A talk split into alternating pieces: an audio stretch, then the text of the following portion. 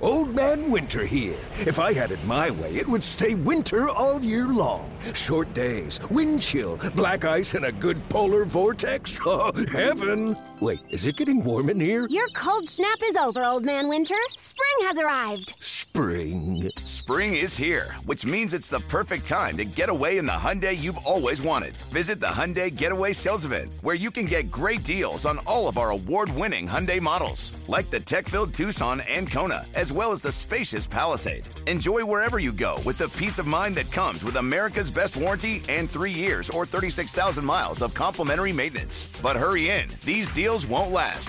Add more joy to your journey at the Hyundai Getaway Sales Event. Now get 0% APR or up to 1500 bonus cash on the Hyundai Tucson. Now, during the Hyundai Getaway Sales Event. Offers end soon. Call 562 314 4603 for details.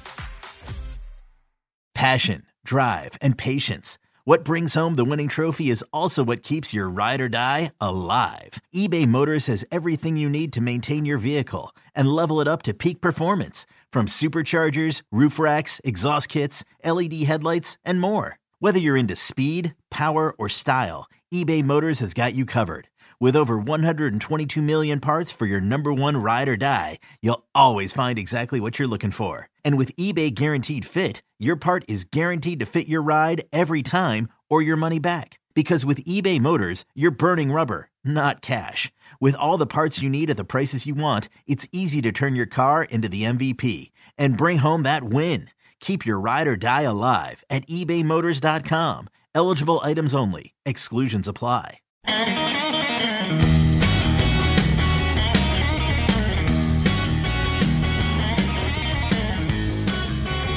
So I'm walking by the Christmas tree last night, and lo and behold, a couple of presents are wrapped, and one of them caught my eye. It's about the same size, weight as those new Costas I want, and those new uh, sunglasses that I want. But uh, so you know, good things are happening on the horizon. Uh, this is Bite Me, a Texas saltwater fishing podcast. I am John Lopez. That is Captain Scott Knoll. You will hear his voice in just a second, and certainly uh, you'll be captivated by his expertise. Uh, we really have a lot of fun doing this show, and it was kind of uh, uh, rewarded last week. I want to shout out uh, all, everybody who tells everybody about this podcast and appreciates what we're doing. Um, named one of the top 30 podcasts in uh, in the country. How about that? Fishing podcasts in the country. And uh, before you talk about uh, what were there only 30, 35 that were qualifying, no, it was more than a thousand. And uh, so that's pretty good considering we've been doing this. What this is episode 14. Uh, do about one or two, one and a half every uh, every week, so to speak. Um, so we want to thank you for doing that, spreading the word. You can subscribe today and be a better fisherman tomorrow. We always talk about that. We always talk about being the next best thing to being on the water. Is this Bite Me podcast? And couldn't do it without you guys. Couldn't do it without your suggestions. We have a couple of uh, listener notes and messages uh, that we're going to address in today's podcast. All right, and here's here are the topics for today. And uh, if you want to listen the entire 45, 50 minutes, I'm sure you'll appreciate it. How do fish think? And this literally just happened off air uh, because there were some good stories that Scott was telling me. Uh, that's one topic how we're going to start here. We're going to talk about uh, winter trout behaviors and tactics, which ties in certainly a little bit uh, with how fish think. Uh, and that's all fish trout, redfish, flounder, all the inshore ones. And we'll talk about offshore another time. But uh, here's a, a question from a listener What is considered a better alternative when fishing with small kids that are not particular about uh, the fish they catch? He's talking about bait, and we'll get into that. Uh, big news uh, this past week. Uh, news that I think both Scott and I will like and appreciate, but certainly talk about. Uh, a five trout limit is being uh, kicked around for the entire Texas Gulf Coast. What would it mean, and how will it be implemented, et cetera? All right, and so we talk about habitat. I got this from our friends over at, uh, I believe it was Texas Fish and Game. It might have been Tide magazine. I get them all, and I saw this story. I said, you know, that's going to be fun to talk about from a fisherman's perspective. You get those stories about uh, habitat, and I know up uh, up and down the coast there, the Texas Parks and Wildlife Department, CCA, they're dropping these big tankers and rocks and everything else uh, to build habitat since a lot of the oil wells, oil rigs have been uh, uh, removed. What can fishermen do? uh, for the habitat because this that's our future. Uh, drifting deeper cuts in cold weather that's appropriate right now, and we'll get on from there. Maybe even get into some overcast uh, days why those are better. But let's start the podcast with how fish think. Now you and I were just talking about this, Scott. Um, by the way, it's Captain Scott Knoll on Facebook, captainscottnoll.com. If you want to book a trip and uh, and it'd be worth your while. I'm at Lopez on Sports on Twitter uh, and Lopez on Sports on Instagram. All right, so you were telling a great story about your buddies at, at at Miralore uh, Uh-huh. uh, and, and how they really. They, they put a lot of science behind their lures, and by the way, we're not doing a commercial for Mirror Lure. We talk about all- I, we it talk, was uh, DOA actually. oh, it's DOA. Yeah. That's right. So see, Yeah, we, we, I we're deal not- with DOA and Mirror both. we're uh, not quite uh, a bit. You know, we we have our and we've talked about our uh, favorite uh, baits and brands, et cetera. And, but we're not going to do a commercial. This is just a great story. So you're talking about the DOA people. Right. Uh, Mark Nichols, he's the owner of DOA, invented the DOA shrimp. Everybody always, if you think DOA, you think about that shrimp. Right. But he's got a ton of other lures as well. He's got a lot of soft plastics of all kinds. Uh, me being a writer, you know, I write for the magazine Right. and all that. Uh, he has a DOA writers event that he does ever so often. He used to just do them Kind in of invites Florida them, yeah. invites a bunch of writers out, and then he gets his pro staff guys in the area, and they all take you out fishing. Take a couple What a of shame. riders. What a shame. It's tough. And, uh, you know, they started doing it in Texas last year, last December, and I got invited to that one. I've been to the ones in Florida. How do they feel about podcasts? and uh, he, we talked about it a little bit. we Okay, did, well, we I'll- did discuss it. I'll- I'll- I'll just get him uh, my got a sto- number. funny story about that too. Get in my Uh, number. yeah, and, um, me and me and Mark have gotten to know each other really well over Mm-hmm. the last few years from all this, and we were talking about colors, and it was just me and him just sitting Right. having a beer Shooting on the the, bull. porch. Yeah. you know the other guys were still out fishing. Uh, it was cold, so you know I had come Yeah. in a little early, Yeah. Mm-hmm. and uh, we're the older guys in the bunch, and uh, we're talking about jig head colors, and yeah, I'm just asking asking Just questions picking of the his- master. Picking his you brain. know? Yeah, yeah, yeah. And uh, he said one of the things he was talking about was chartreuse. You know, we always say, you know, it's no use if it doesn't have chartreuse, right? Right, right. You hear that all the time.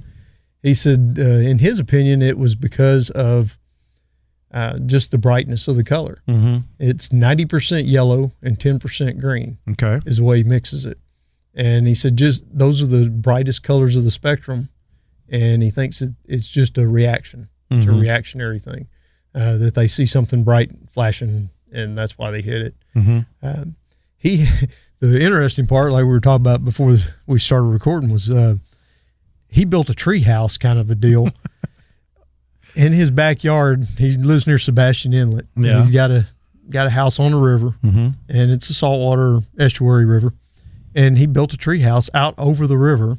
So he can And actually see into the He water. goes out there and lays down on his tree house and looks over the edge and just stares and watches the snook, watches redfish, Mm-hmm. watches all the bait fish, how they react to each other, how they school up right. how a redfish or a, a snook, especially, he said, you know, the snook are really good at. it. They're like cutting horses, Mm-hmm. and they'll cut a, an individual bait. You're talking about angles. Yep, Yeah. they work angles, and they'll cut an individual bait out of that school and push it into a rock, That's push it crazy. into a corner, That's crazy. Mm-hmm. and uh, just attack that one bait fish. You know, we think of them as slashing through a school of bait and just gobbling. and gobbling it Yeah. up, you know, and just being lucky with whatever they happen to get right. he says they actually appear to him to target an individual bait. Mm-hmm. He thinks that's a big reason why colors work Because don't it, it work. grabs their attention Because more it's than the different. gray or whatever. Yeah. It's actually it looks similar to it needs to be the similar shape Mm-hmm. and it needs to be the similar size to the other bait fish that are around. Which you and I have obviously often always talked talked about. about, match the hatch.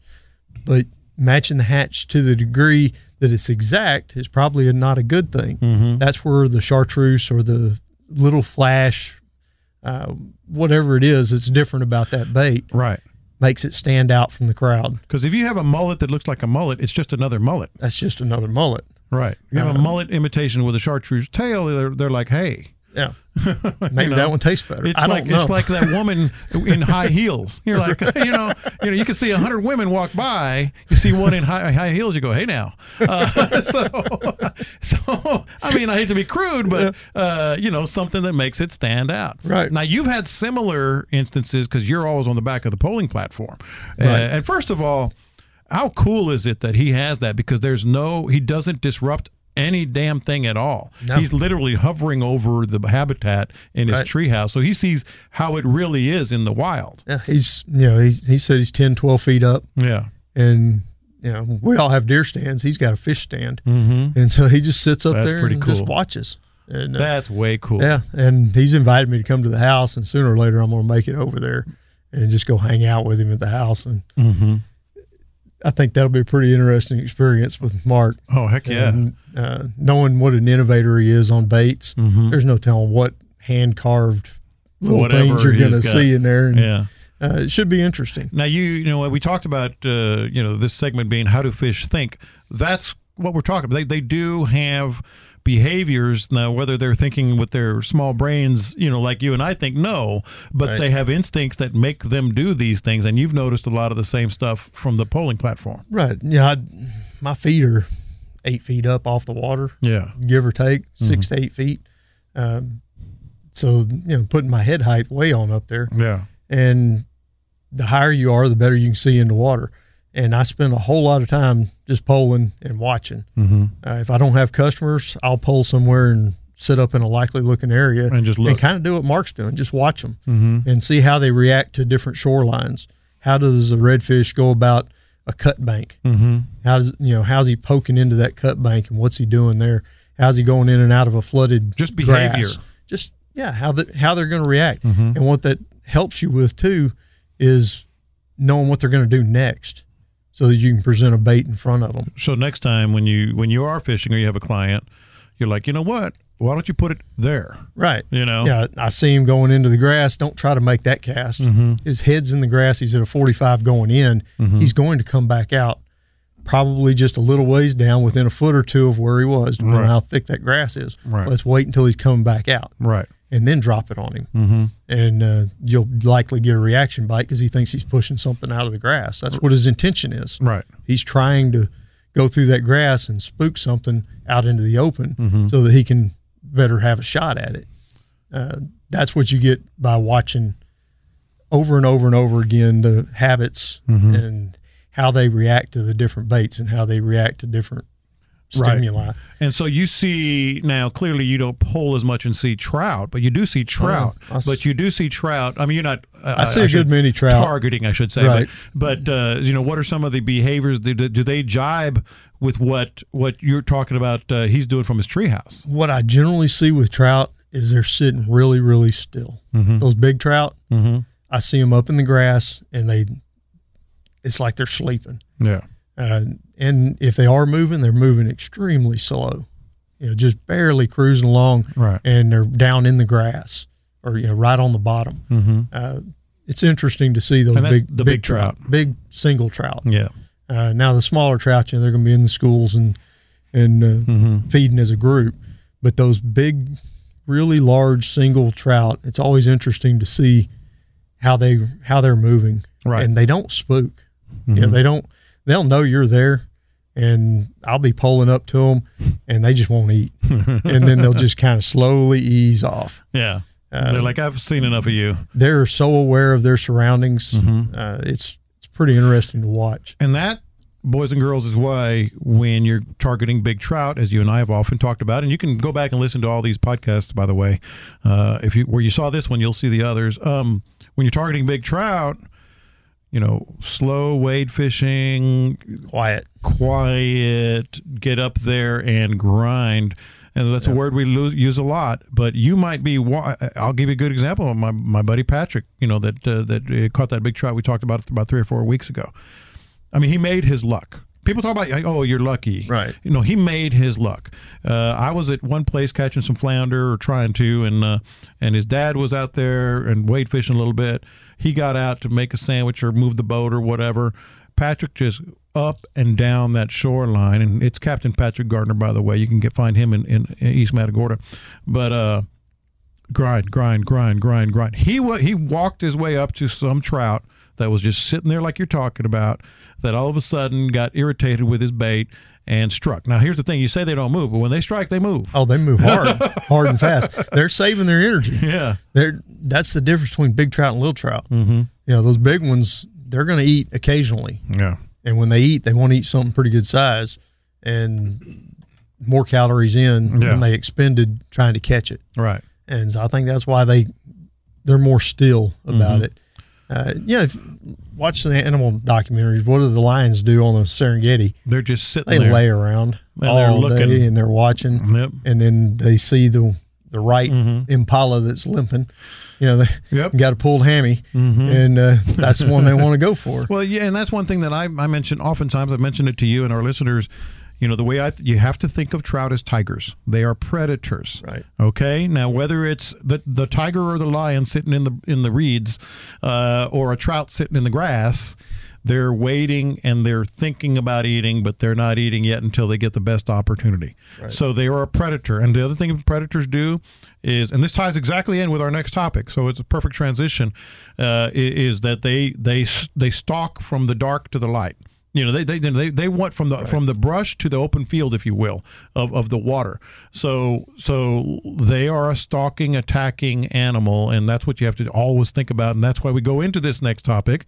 You know, what exactly are winter trout behaviors? You hear about winter trout, the big trout, or, or bigger trout that you want to get. Um, so the behaviors, uh, well, I'll start with you, but the behaviors are, are very much what we just talked about, but probably deeper water in the winter when it's or when it's really cold. Not always. when it's really cold, yeah, they're probably going to drop down. Mm-hmm. But uh, no, I mean most of the most of the big trout that are caught are caught wade fishing. Yeah. So it's not very deep. Well, and you and I have often, often mentioned as well. In Texas, it's different than other places. Uh, right now, it's not cold. It's cold for us. Right. It's not cold for the fish. Right. You don't have to slow down your bait that much, if at all.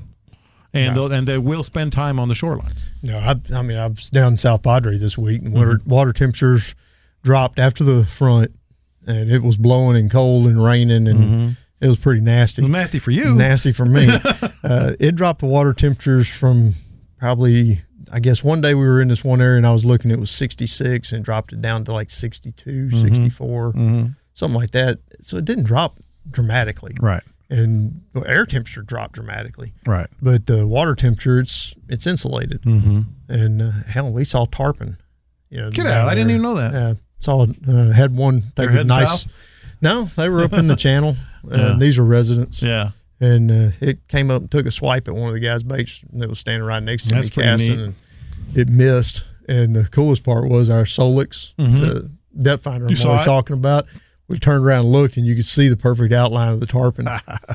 it was pretty cool. So what else about But- wi- quote unquote winter trout? Winter trout, I mean, slow it down a little bit. Mm-hmm. You know, and, uh, they're if you're going to go fish for the bigger fish, you want to slow down anyway most of the time because, like I said, they're watching Mm-hmm. and they're easing along. They're not, you know, real fast like the they can be, Right. but they're not typically going to be just prowling really hard up and down a shoreline Mm-hmm. looking for for anything. Right. You know, redfish when they're feeding heavy, they're cruising down that shoreline. They're busting stuff up.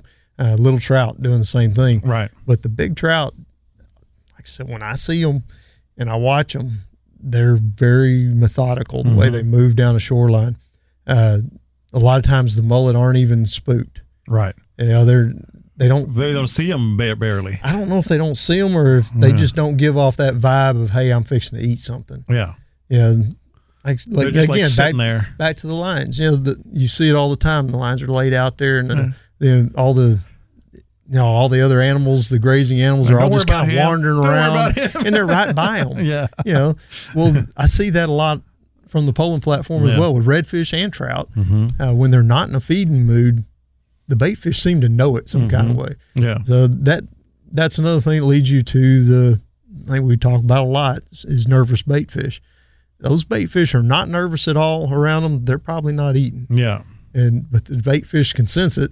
Uh, hell, their life depends on it. How many times So- you seen school after school of, of bait r- swimming by your boat, but they're just swimming by your boat. Right. And so you think, hey, there's bait. I'm going to cast and catch a big old trout or a redfish. And you don't. It's because the bait fish are just like, hey, ain't nothing to worry about here. Yep. You know? so what so, else? So looking looking for that. The bait's going to be less in the wintertime, you know, Mm-hmm. you're- as far as numbers go. Right. and less obvious. Uh, so sometimes it's just that one single mullet that jumps in a cove, in the back end of a cove, that kind of gives things away that hang on, there's something going on back there. Uh, so that's probably the best winter trout tactic is knowing your area, knowing the bottom. You know, having something that's a little different. You know, a little drop, little reefs, mixed shell, Right. whatever it is, and some bait that's moving around. Uh, that's not acting like it's you know just having a holiday. One thing that I that I uh, a couple of thoughts that I subscribe to is, is the- the last thing you said is one like a lot of times you know you'll be waiting or cruising along real slow trying to find you know what just looking and and sometimes my kids will will, will think I'm overreacting. I'll just see one little flip right. of a bait. And I'm like, ooh. And so I'll immediately go there. And and if you're used to and you're accustomed to birds feeding, that type of fishing, or a lot of bait on the surface or shrimp jumping. That's a lot or a lot of mullet jumping. Right. That's a lot of bait jumping probably around schools of fish.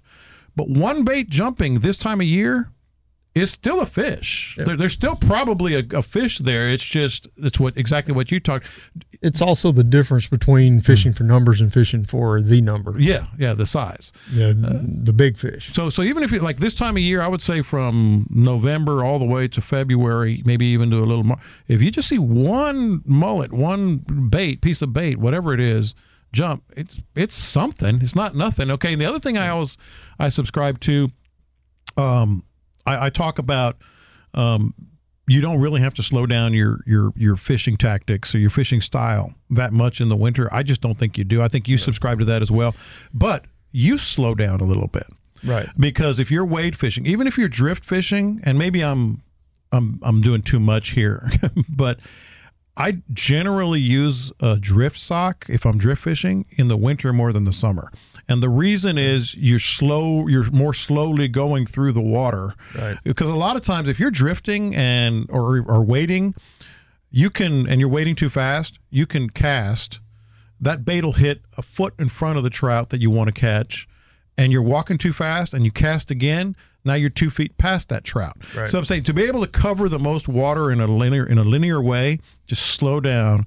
Ca- Don't you don't have to get from here to that bank that you're you know you're you're uh, wading to a half a mile away or three quarters of a mile away. S- It's not a race. You know, The other thing that I see good wade fishermen doing versus the average guy or the below average guy, they'll the low average guy's going to jump out of the boat. They're going to wade out there to the depth that they're comfortable with, wherever they think, and they're going to throw out. out back toward the deeper. Right. They're Yeah. just throwing back to the deeper water. They've parked the boat up really shallow. They wade out there till they hit waist deep or wherever they feel like they need to be, and they only throw out. Mm-hmm. Throw all around. You had a fan. throw you know cover the water. fan cast hit the hit the shoreline you always talk about that hit the shoreline come off the shoreline come out in front of you come out out a little deeper you got a fan cast work the whole clock. Mm-hmm. And the guys that are good, you see them working that. yeah You know, uh, you know, there's specific things that you'll see in the water with when you get your good glasses for uh, Christmas. that uh, you know you'll see a little darker pocket Yeah. Mm-hmm. or a little, little sand spot or whatever. You won't see that on Sabine so much, but down down yeah south, whenever i go to uh, matagorda you're going to see the sand pockets. You're My going oth- to see points of my other grass. home in matagorda east matagorda Right. uh, yeah or, or even further south And- port o'connor and such you know, you'll naturally work those over harder. yeah but and the good guys are really firing it off and it's not one at 45 degrees one at 90 degrees Mm-hmm. it's one at 45 one at 47 and a half one, Yeah. one at 50 yeah they're they're going to work it really really tight Right. because like i was saying a while ago when i see these trout they're laying in that grass a lot of times Mm-hmm. so if you throw it at 45 then you throw it at 30 you're missing you've missed him if he's in in between there Mm-hmm. same concept of what i'm talking don't don't, Right. don't slow down your bait per se you slow down right you slow down and then and also you know fan cast um and, and that's that's for a big trout for a good trout that you want to catch uh that would be good and, and if a lot of guys like to, to drift fish i like to drift fish but uh I, I really do use not just bec- I don't base the drift sock just on wind alone. Obviously, sometimes you have to because if you got a big strong wind, you want to slow down. But sometimes I just I put the drift sock on when there's a light wind just because I want to go slow through that that helps you get your bait down through that fish area. Yeah, that fishy area. And the other part is it helps you maintain contact with that bait. Exactly. You're not just reeling Mm-hmm. the whole time. Mm-hmm. As you're as you're drifting, it's getting closer to you. So I see it all the time where guys have no contact with their lure Right. at all. And if they do get a hit, it almost jerks the rod out of their hands because they never They, felt it. they don't feel till it's too late. the fish hook themselves. Yeah, exactly. And uh, suicidal fish, and, Uh-huh. and by the time they feel it, the fish is already hooked and Yeah. running. All right, what a good job you did. Yeah. Uh, all right. So this is from a listener, and it has to do with uh, kids fishing and introducing kids to fishing, which uh, we've done in the last two last episode, couple of other epi- episodes we've talked about that. Uh, he was saying that he goes and likes to net uh, bait, and I forget exactly what he said. I got this on Facebook, um, but he said, "What are good alternatives when you're fishing with smaller kids? I'm guessing probably with, uh, younger than eight or nine years old." uh, and they just want to catch. And he actually gave some examples: frozen shrimp, frozen squid, fresh cut mullet. Is there anything e-, more easily obtainable? Now, this seems like a very rudimentary. Uh, question and and my gut reaction at first was really any of those but then i started thinking about it and i'm like when in doubt frozen shrimp i think but would you- would you agree It's or got to be disagree? fresh shrimp. I mean, frozen, fresh frozen, Mm-hmm. or fresh. right because Uh, the frozen stuff that's been sitting in there that you find at you know, the box store, you know, Right. they got that little bait section sometimes, Right. or, or even at some of the fish camps, and you sit in a little tub and it's been in, you can look at it and see it's freezer burning. yeah no no i was Not looking good. yeah Uh, that stuff will be so mushy and soft Mm-hmm. Yeah. that it'll it'll come immediately come off. Now, for an adult, it's not as big a deal because Mm-hmm. you're used to fishing, you feel that bite. Now, for a kid, you want I the like hook on squid. there yeah squid yeah, taking my my little Mm-hmm. granddaughter out, uh, her first trip, and it'll stay on there I put forever squid on, yeah and uh, just cutting some tentacles off of it, or, or cutting the body. You know how thick and and uh, Mm-hmm. Right. rubbery that is. Right. It stays on the hook for a whole lot longer, Mm-hmm. and eventually they can feel the bite. They might not feel that tick tick At tick first, tick yeah. at first. You know, eventually the fish is going to eat it and then and take off. Mm-hmm. So I think it helps them learn to feel that. Uh, whereas if they had shrimp on the first tick tick, it's right. gone. Right, right, right. The the shrimp's gone, and now you didn't notice it because you were doing something else. And now they're sitting out there with a bare There's Mm-hmm. a hook, bare- bare and there's hook. nothing going on, and they get bored and they're ready to be Yeah. finished. yeah. Uh, my granddaughter was three. She came down to the ranch. She said, "I want to go fishing." All right. And so, all right, we went down to a buddy of mine's. Uh, he's got a pier at the end of Lane Road. There Yeah. and uh, we went out on the pier, and I went over to to the bait camp there at Charlie's and Mm-hmm. talked to him. And all happened that day, all they had was squid. He had some frozen squid, so I got that and cut it up. And she caught all kind of stuff. and she's three. I mean, she had just turned three. Yeah. And she had a ball out there. She caught 10 fish in a matter of 30, 45 minutes Oh, that's perfect. and there was drum and croaker and sheep's head and, Mm-hmm. and whiting. Yeah, it just had a ball. And then she was done. She wanted to go pet Well, goats. Oh, sure. She's a kid. well, then that goes, you know, we, we talk about, uh, you know, you want to keep it exciting and fun for them. So when she's done, let her be done. She's done. Yeah. It was time to go pet You don't- goats you don't down make at my her stay neighbor's out- place. Yeah, don't make her stay But, out uh, there. No, she, uh, but she could feel the bite. Yeah. Yeah, she knew when she had fish. Mm-hmm. And I credit that to the squid. Yeah, I, ca- I- you know that's a really good point. Uh, you know, squid, we've all fished with squid as kids, especially. Uh, it stays on the hook. There's no doubt about that. Um, my my thing with shrimp, especially fresh or fresh frozen, is I just feel like there's more, but not not, not necessarily true. I guess if the fish are there, they'll hit squid. They'll eat it. Yeah, Mm-hmm. Uh, you know, they're, it's all smell, and squid smells pretty good to them, I guess. yeah, but and for me it's the it's just the hook holding power right.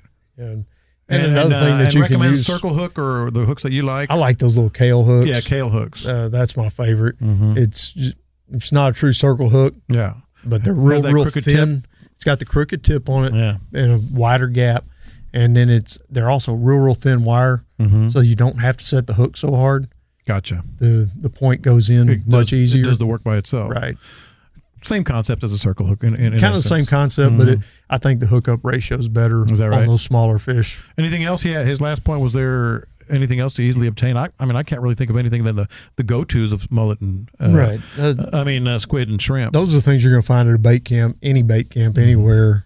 Uh, is Mm-hmm. How do you gonna- feel about cut gonna have that uh, for bigger, bigger fish. uh, Mm, redfish. You know, if you're going to some older kids and you're you Mm-hmm. know more patient kids, or maybe just a second or third line out while they're catching yeah. catching the little croakers and the whitings. My dad did that with me when I was a kid. Mm-hmm. Uh, we'd always throw out maybe not even a cut mullet, just a whole mullet. Yeah. you know, on a big hook. And Oh, you Or think half a I remember those crab or- days, and you yeah. Oh, think I'm gonna catch you know, I'm- Uh, orca? I'm, getting, I'm getting the biggest fish out here, and hardly ever ever got eaten. Yeah. But every once in a while, we'd catch a big drum, Big or redfish. big Yeah. Mm-hmm. red, or something like that. We fished Texas City Dyke a lot, yeah, and uh, yeah, we'd pull in some a big fish every once in a while, and that was always you know super Oh, it's, it's exciting. an you know? ordeal. I mean, it was- yeah, it- everybody's excited. yeah, it and was cool. Taking drag, got that big rod going. So I think for a kid trip, I think that's probably a great way to go. I mean, it got me hooked on it. Uh, let them catch as many fish as they want to catch on on the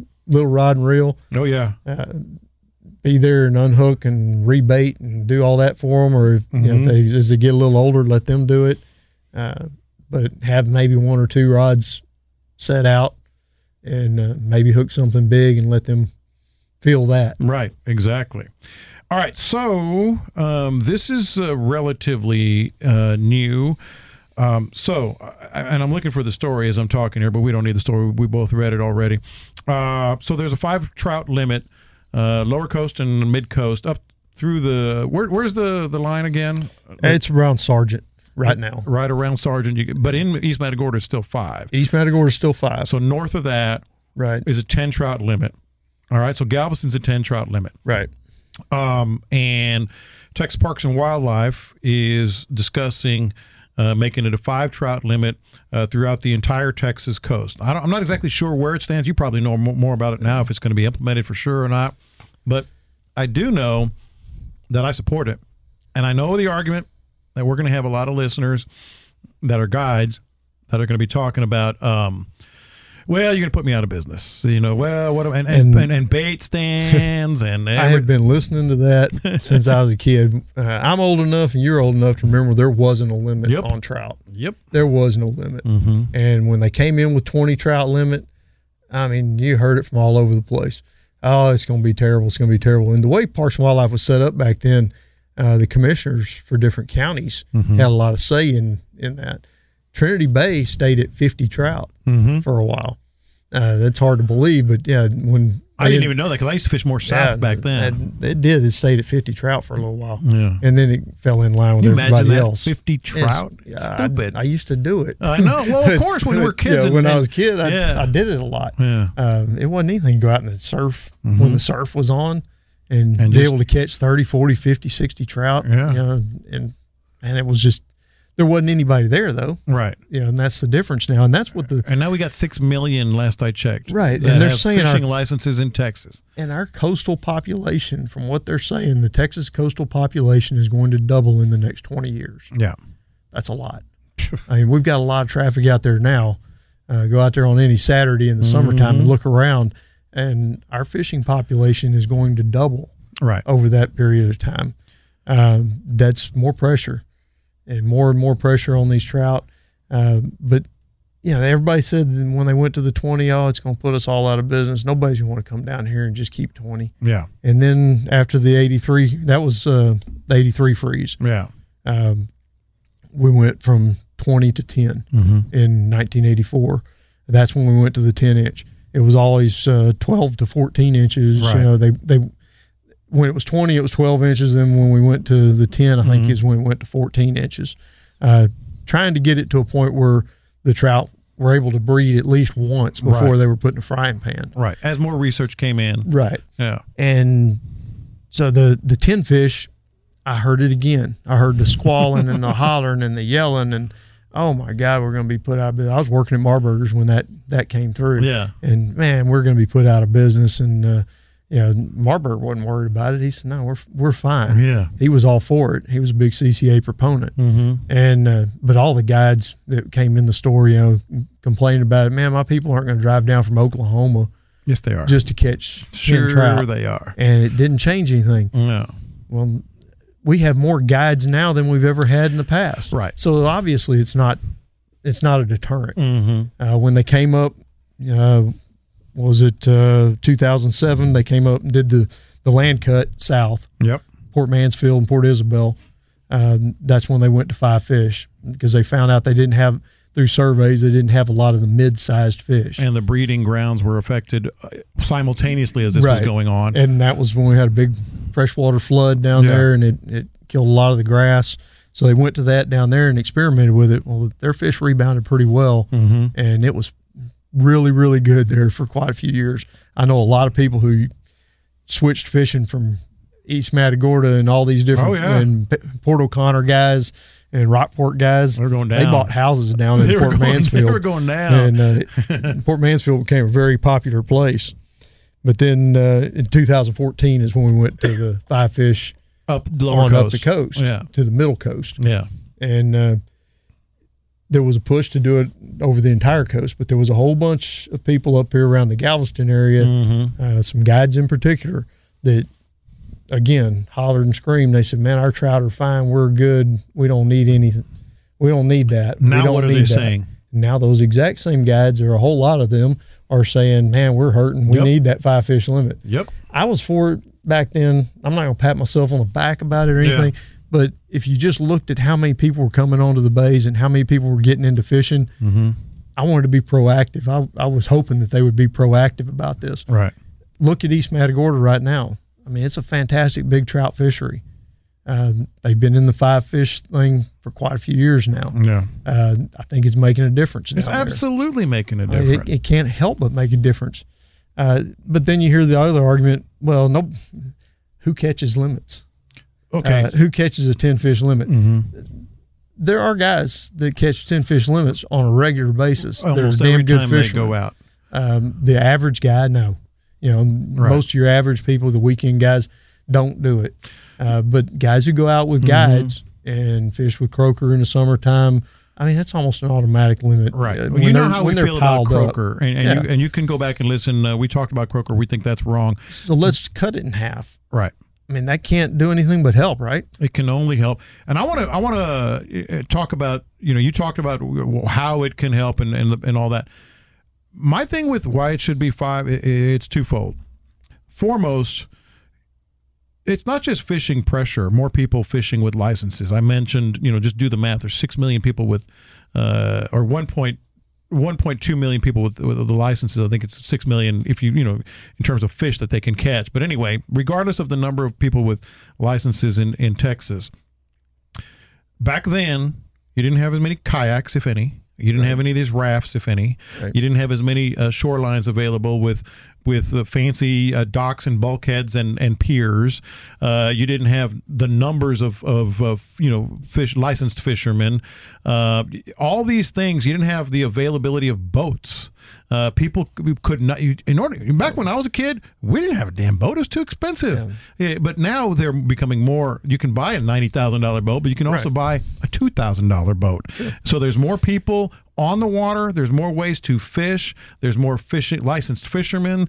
There's more. Uh, you know, just the pressure is immense. Our equipment's better. The equipment's all better. over. Our rods, reels. You don't miss as many fish. You're not going to miss as many fish. You've got better lures. Uh, you've Right. got everything's better. Everything's getting better and better and better, and more. and more of it. Yeah. Mm-hmm. Uh, the fish haven't changed. The fish are still the same as they were. right. Uh, I don't think they're morphing into some super smart Right. critter that can avoid us. Mm-hmm. Uh, so basically, we're throwing a seine out there. Uh, Well, here's the thing: you and I want to catch, just like our listeners, we want to catch all the fish we can. Sure. I absolutely want to catch all the fish. I want more than my share. You know, I, want, I want more. Than, but what are you really? This is the second point I was going to make. What are you really trying to prove? Bringing thirty fish home with three guys. What what what are you really doing? Are you gonna, the fish are just going to rot in your freezer? You're not going to eat them all unless you have a wedding, you know, and you're having a fish fry at your function or whatever. Five trout, five good trout. That's a lot of fish to eat. That's a lot of fish to eat for you and your family. All right. That's in, just in one trip. You don't need 10, 20, 30 trout in your freezer because it's just going to go bad. So I I just think this simple, you know, economics here i- i- i- is a reason to put it to five. I don't have a single fish in my freezer. Right. Period. It's. It, I'm not against it. I mean, you Mm-hmm. know, Oh, I if, you, eat if you fish. live off the coast, Hey, I eat fish all oh, the I, time. we eat fish all the time. But Yeah. I don't have any in my freezer. yeah. Uh, but you know, of course, I live right there, and I guide, and I can go get a fish. You know, pretty much anytime I really need to. Mm-hmm. Right. But even when I didn't live on the coast, I didn't keep much. Right. Yeah, I didn't keep much in the freezer. I kept what we were going to eat. Mm-hmm. My wife would call and say, "Hey, you know, why don't you bring a fish home this Uh, yeah, trip?" how about some trout or redfish and uh, tonight? so I would instead of throwing them all back, I'd bring home three or four or whatever I Right, needed right. uh, for us and the kids. Now it's just me and her. I really don't do much of it. Uh, if- Mm-hmm. I'll keep if- a flounder. Oh yeah, if I ca- if I didn't keep a flounder, if I threw the flounder back, and she found out She'd about it, I'd kill be you. in trouble. so yeah, I keep all the flounder, but uh, I don't really target them much, so I don't And catch a they're whole more lot of protected. them. They're even more protected, which yeah. is a good thing. Um, and then the other thing, we like to brag. We're guys, of course, and I, I you know, if you, if I have if I catch a really nice trout, the better picture is when he's still alive or she's still alive. absolutely Not not in a nice chest and all the colors out of it. So if you catch a really nice trout, you know a lot of times I feel like guys are bringing home all these trout to say, "Hey, look what I did! Right. Uh, look what I caught! You know, to limited trout, and so did Bob, and so did Sally." Uh, and they have they take a picture of a full ice chest with all these fish in it that they're probably never going to eat them all, or have to give them away or something. Whereas if you catch a good 24, 25 inch trout, the better pictures, you know, take it while you're on the boat or wherever you way are. more excited. Get you're more in the excited, moment. yeah. your face shows it. yeah. At the end of the day, you're standing there at the dock and you do the little thumbs up. You're Yeah. tired. Everybody's tired. They're Yeah. wore out, and it's not. It's just not a good picture. hmm No, I, I I totally agree. I think it's something that. Uh, do you think it will happen up and down the coast? I believe it will this time. Mm-hmm. Uh, I think there's enough of a push. Uh, they sent out the surveys to everybody, Yeah, and from what I gather, the the surveys came back positive. positive towards Mm. Yeah. Mm-hmm. going to the five fish, and it, it needs to happen. And I think it would simplify things for the game wardens as well. Yeah, Uh, absolutely, that's a good point. yeah, I feel for those guys. Mm-hmm. You know, if you've got two different regions right next to each other, the one's a five fish and one's a ten fish, And then they, Yes. they excuse making. Oh well, I caught him over. in- Yeah, yeah. so you know, prove it. yeah, prove it. Well, that's going to tie in with our, our next topic. But do you But have I- anything else to but I wrap like- up on here? I I just think it's going to happen. Mm-hmm. I I really do. Uh, they the five fish thing for the middle coast was actually a sunset type leg- legislation Mm-hmm. where it's due to be sunset go Right, away right. if they don't renew it August 31st this coming year in Okay. 2019. That was that was the deal. It was set up for a five year Mm-hmm. trial and see how it worked. Well, I think it's working pretty well. Ask the guys right now down on the lower coast and up and up till to Oh, Matagorda. I do. I talk to them all the time. They love it. They like it because It's- you know what? Because exactly what we were talking about with the pictures, all their clients now they're catching big trout right. and bigger trout. Sure. Uh, so that makes a that makes a big difference. And so with that being said, that it's going to be the sunset, they have to renew that if they're, you know, if they want to keep it going. Right. And I think that would be the exact same time that that the new one would come into effect. Everything always goes into effect September first. Sure, sure. So. I think Do they'll it renew that one simultaneously. simultaneously. Mm-hmm. They'll enforce it on the upper Texas I would love coast. it. I would love it. I'm not going to go hungry. No, You know, it- I don't think anybody is. we're not out there fishing for sustenance. Yeah. It's just not. it's- If you want to go out there and get some fish, Get 'em. uh, and hammer some fish and eat a bunch of fish, Yeah, uh, go out there and catch those mangrove snapper off the jetties. Go out and catch some sheep's head. Go out and get some drum. Yep. Uh, I mean, I know that's what they do down in South Texas now. A lot of the guides, Mm-hmm. they'll go out and they'll do their trout and redfish trips. If they've got somebody who really, you know, wants to have a fish fry, yeah. they'll go out and catch a bunch of little puppy drum. Why not? To go with it. Yeah, why not? And add add to it. you think the party's going to tell any different? No, they can't not with tell the like difference. seven beers in them. Well, and, and you honestly, I don't think you could tell me the difference between a redfish and a puppy drum if I put them on a plate I side don't- by yeah, I side, don't think you could. cooked the same. Yeah. you couldn't tell the difference. And mangrove snapper is pretty damn Mangrove tasty. snapper, I think you can tell the difference because I like them better. Yeah, Uh, that's the crappie of the bay right there. yeah, yeah. No, that that that's legit right there. Again, uh, th- this is a good tie-in for for the next topic.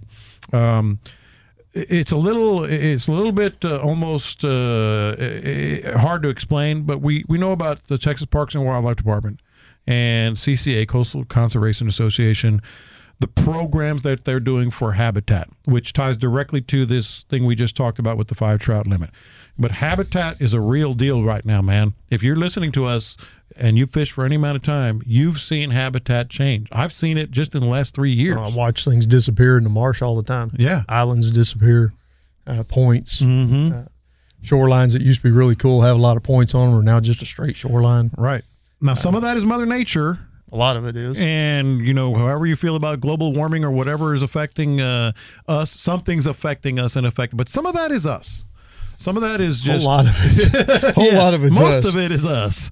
Uh, so they're doing some great things at CCA and, and TPWD. Um, the great things, you know, the, the reefs that they're they're laying offshore, near shore. Some of the things they're doing to to re and there's a lot of volunteer stuff. Shout out to the volunteers that are uh, that are doing that, replanting grass and helping shorelines. You see it more than I do, but there's some really good things going on right now. Yeah, the reef system in the state waters is a really cool Mm-hmm. project. Uh, they're basically building us a, a reef from Yeah. Mm-hmm. one end of Texas to the other, and local. Some of the locals get involved in it, and some sometimes it's just CCA and and a few people. Uh, being down in Rio Grande Valley over the last few days, I get to see it down there when I go. It's gorgeous, All isn't it? along the uh, Yeah. ship channel, there's big open areas out there that have these huge uh, fish pyramids all up and down the channel. Mm-hmm. That's They're awesome. sitting up there on the dock waiting to be deployed. And you're like, Uh, hurry, just waiting to take them out there. Hurry. I'm talking thousands of them are, are just lined up, stacked up. Mm-hmm. They have really gotten after it down there. right? And um, if you've ever fished any of those type areas, it's Mm-hmm. just really cool because you can go out there with a, your fish finder and start looking, and you'll see it on the bottom. And it, Parks and Wildlife gives you the coordinates. Uh, See, they're- that's the best. They're part. not hiding it, They're doing that on every one of these reefs. Yeah. and they'll tell you. You know, like the one off Port O'Connor, I've got it in my GPS. Mm-hmm. I've got the each corner of it. Yeah. I've got the you know the northwest corner, the southeast corner, and then I've got the center, and so I know exactly where every edge of that that reef is And anybody can do that. anybody can do it. It's out there. The, the information is there. Mm-hmm. You can look. Uh, search they're it on online. Facebook. Yeah, you can search online, Facebook, whatever. Parks and Wildlife. Had, that's where I got my coordinates from. Was right off Facebook, Yeah. and uh, so it's it's a really good project Mm-hmm. um, because a few years back, you know, they started uh, decommissioning all these oil rigs. Right. Uh, when I was a kid, man, you go out there and just re- literally rig hop Mm-hmm. from one to the next to the next to the next, and that's where all the fish were. Yeah. This is the only structure out there. They were everywhere. Now You know, they're as you taking them looked out, down. now you just don't see that many of them. Some They're- of them still have the old shell pads. yeah, you can still find Some don't because the later rigs, latest rigs, don't have shell. No, they pads. don't have shell pads, Right. And they just some people may not know that. right. The ones in the bays all had shell pads, but Mm-hmm. the ones offshore, you know, that once things are gone, I don't know how much of it they left on the bottom on Mm-hmm. Yeah. some of those. But uh, if you had the old coordinates, I guess you go over there and with a good You can see it. your good hummingbird Solix and start Yeah. looking at it. Yeah. But uh, now it's just a replacement for it. Right. You know, it- it's helping continue the red snapper recovery. Mm-hmm. So, and so all the that. question becomes: the question becomes, w- what can regular Scott and John and anybody listen to? What can we do for habitat? You would think, well, not much. Actually, there is. There's a lot you can do uh, for, for habitat because uh, I I know a lot of times when you're moving out of a, a marsh or a, uh a oyster reef or something, you want to putter out, not to bother other fishermen, and then sometimes you you start your motor, and what are you doing? What do you see coming out of the back of your, your boat? You know, mud, stuff's getting turned up, uh, etc. That times a million. All right, is what's happening to the to the shore, uh, the the the floor bottom, the, the bay bottom there. So that's what you can do is just don't be don't be a brute. Yeah, that's probably the best thing you can do for the for the habitat is not be the one that screws it up. Mm-hmm. Uh, and I pull in and I pull out. I run the trolling motor in or out. Yeah, I, you won't see me out there chugging along with a mud trail behind me. It's just Right. It's- something I don't like to do. It doesn't make sense. Mm-hmm. Even in an area that, especially in grass. I mean, in fact, it's illegal in grass to do that. It's illegal to uproot the grass. But uh, even in mud areas, I mean, all the life is in that mud. right. You know, just just know that. I mean, people think, oh, it's just a mud flat. There's shrimp, there's eels, there's all kind of It's stuff. that amoebas. lives There's down the- in there- there. there- you know, all right. kinds it's of the little- beginning of the food chain. Yeah. It's the bottom, very bottom of the food chain. It's the bottom of the bay and the bottom of the food chain. Mm-hmm. And that was one of the big reasons that they did away with shrimpers to begin with. Yes. Uh, they found out through some studies They're that, dragging and that dragging and they were dragging. dragging every square foot of the bay system was getting drugged three, four, five times a year right. and so it didn't allow the the bottom Mm-hmm. substrata to to remain intact and produce. Uh, so that's a big part of why Parson Wildlife came along and did the the shrimp boat, uh, the, the Right. buybacks of the licenses, Right. and uh, so that's probably the biggest thing is just don't screw it up yourself. But also, I uh, something I used to do, I still do, in the marsh, like back in the back of Greens Marsh where I made a living, you know, when I was in Galveston guiding, Right. and I would take people back there from all over the country, and we'd be polling along, and they'd, they'd ma- remark about how clean it was. Mm-hmm. Man, this is this place is nice back here. I haven't seen any trash. I haven't seen anything, and that's because I would pick it up on the days that I didn't have customers. Even when I had customers, if I saw something major, Right. you know, you know that I could pick up easily with a customer and not disturb their day. Mm-hmm. Uh, if it was something a little bigger, or, you know, a tarp or something like that that I needed to get, I'd wait, I'd mark it, I'd Right. know where it is, Right. and then I'd go back and get it. Um, but just picking up the trash, picking up old fishing line. Don't discard your fishing line in the water. Don't Thank you. don't don't do it. You know, There, you talk about ecosystem. Uh, fishing line is is a. Hor- I've seen some of these things. Horrible, horrible thing for the ecosystem. and it, it's bad enough on the animals Mm-hmm. themselves, but from a selfish reason, if if you have to go that route, if you really don't care about the animals, be- from a selfish reason, Mm-hmm. it'll cut the. If it gets tangled up in your prop, Oh, you're done. you don't know it. Yeah. It it'll cut in there, and your lower unit's going to go out. Right. No, I agree with that. It'll Um, cut your seals in a heartbeat. Eh, but you know just for the for the wildlife down there uh, obviously the, the, we all know the obvious things plastic bottles trash you know keep it in your boat some people don't pick it up if you see some Uh, I'm, I, I go so far eh, as you know when you when you're done with a, a plastic tail don't throw it in the water no. I, I throw them in my uh, in my ice chest. just put them in your trash put them in your ice chest and you think well it's just one no it's not it's hundreds over the time that you've you fished and it's thousands not Walk down a fishing aisle. yes at any of your local stores and look at how many are up there and know that those those baits are getting turned. Yeah. Those packages of baits are getting turned Everything weekly. you see on the wall has the, the predecessor is in the trash, hopefully Right. not in the water. exactly. Um, so you know, hopefully enough people will. You think, well, I just want a little plastic tail. Come on now, you know better than that. Uh, you know better than that. But the main thing for me is the is the, is the puttering in and out, uh, running across the bay. Um, lift your motor. Uh, use the trolling motor. Use the pole if that's what you're doing. Uh, it- it- you know, it's going to take you what five minutes longer. You know where the shallow water is. Yeah, you do. You know, should. Mm-hmm. You know, you should. And you know when you're screwing up. Yeah. I mean, nobody has to tell you that you're Hey, people are going to screwing get up. stuck. I've been stuck. You've been Oh, stuck. yeah. That's It- going to happen. it's going to happen but don't, from time to but time. don't And make it a habit of, of, of just grinding on that stuff. I watched some guys down in Port O'Connor last summer, uh, two young guys in a boat that really it would float fairly shallow. Mm-hmm. It didn't. It wasn't going to chug shallow, and they didn't have a trolling motor, and they were drifting up onto the shoreline. the wind was blowing out of the south. They were warp fishing the north shoreline, and they were drifting over grass.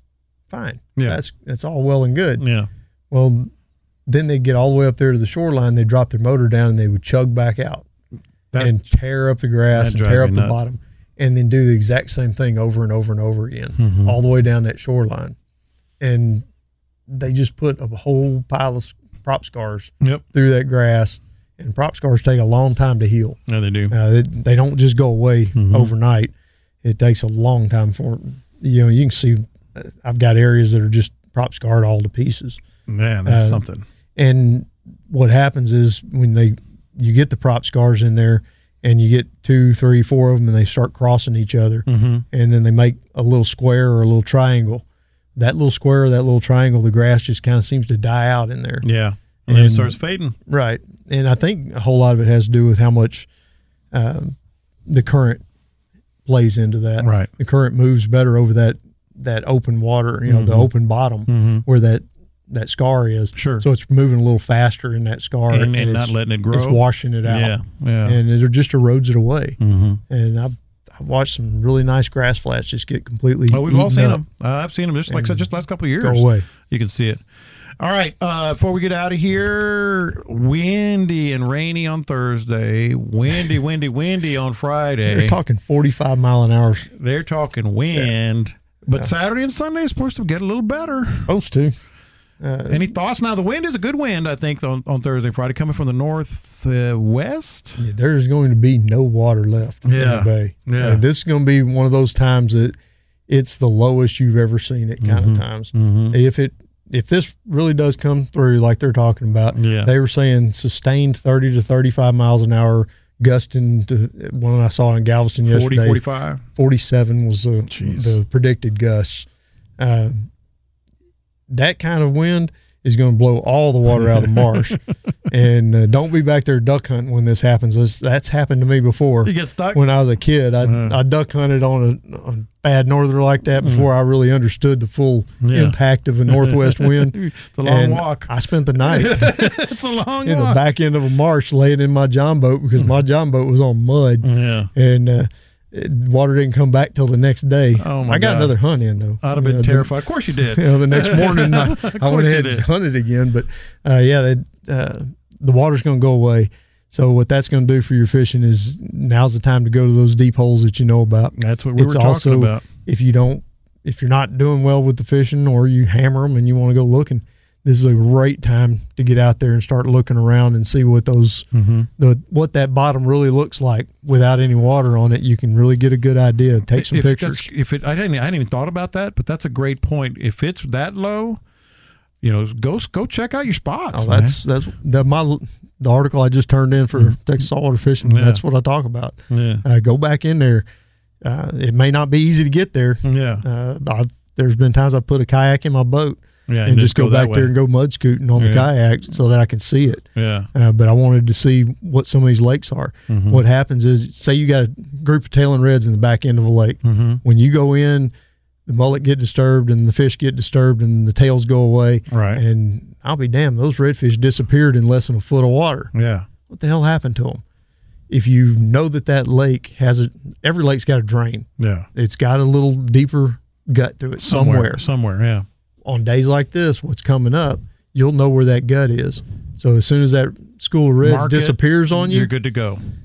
as soon as that school of reds gone, start casting to that gut because Mm-hmm. that's where they went. They're not spooked enough to not eat. Right. They just knew something happened, a disturbance happened, so they're going to drop off into the safety of the deepest thing they can find. Right. And there's a lot of times I'll see them disappear like that, and I'll start telling my customers, cast over to your right about 30 or 40 feet. Mm-hmm. And there's a little gut that runs right through there. I think that's where those fish And went. how do you find that out with your electronics and with scouting? Just scouting. I mean, Scouting on, just- on days like the like uh, what's coming up. what's coming up. It's gonna be Could be low. good though. It could. It You could get be, into those deep It could be holes. really good if Yeah. you get if you know the right holes to go to. Yeah, yeah. Uh, there's. yeah, It it could be fantastic. Biggest problem's going to be getting there. Uh, Mm-hmm. Biggest you- problem is going to be getting there. You have to uh, and- know your ramp. You have to know the route. Mhm. And it's still going to be pretty cool, but not not horrible No, uh, on the Mm-hmm. weekend. just right for it. You're fine. Yeah, yeah. You just just dress the right way. I, I I look like Nanook from the north when I get out there 'cause I don't mess around. I got the ear flaps. I got the uh, the neoprene gloves. Uh, you got to do it like that, and just to be comfortable. All right, man. Good show. Good stuff from uh, from you today, my man. Uh, it's Bite Me Texas Saltwater Fishing Podcast. I'm John Lopez. That is Captain Scott Null. You know where to find me all over social media and Facebook at Lopez on Sports on Twitter and Instagram. Uh, actually, you can find me on Facebook as well, CaptainScottNull.com, Captain Scott Null uh, on Facebook. You are also on Instagram, and it's Captain Scott Null as well, I think that was just CAPT. C A P T. All right. I think and- that's the way she said it. yeah. My wife said it. You, I don't you know. can find it, and I'll, I'll uh, tweet it all out. Uh, appreciate you guys listening. Don't forget to send us some messages, uh, questions uh, of what you. We didn't get to some stuff for this uh, episode. It was it was moving fast, uh, but we will get to everything. And man, we sure appreciate you guys uh, uh, listening. Hope you have a great weekend of fishing. And I'm gonna go shake that box that I think has some nice Costa sunglasses in it. We'll talk to you next time.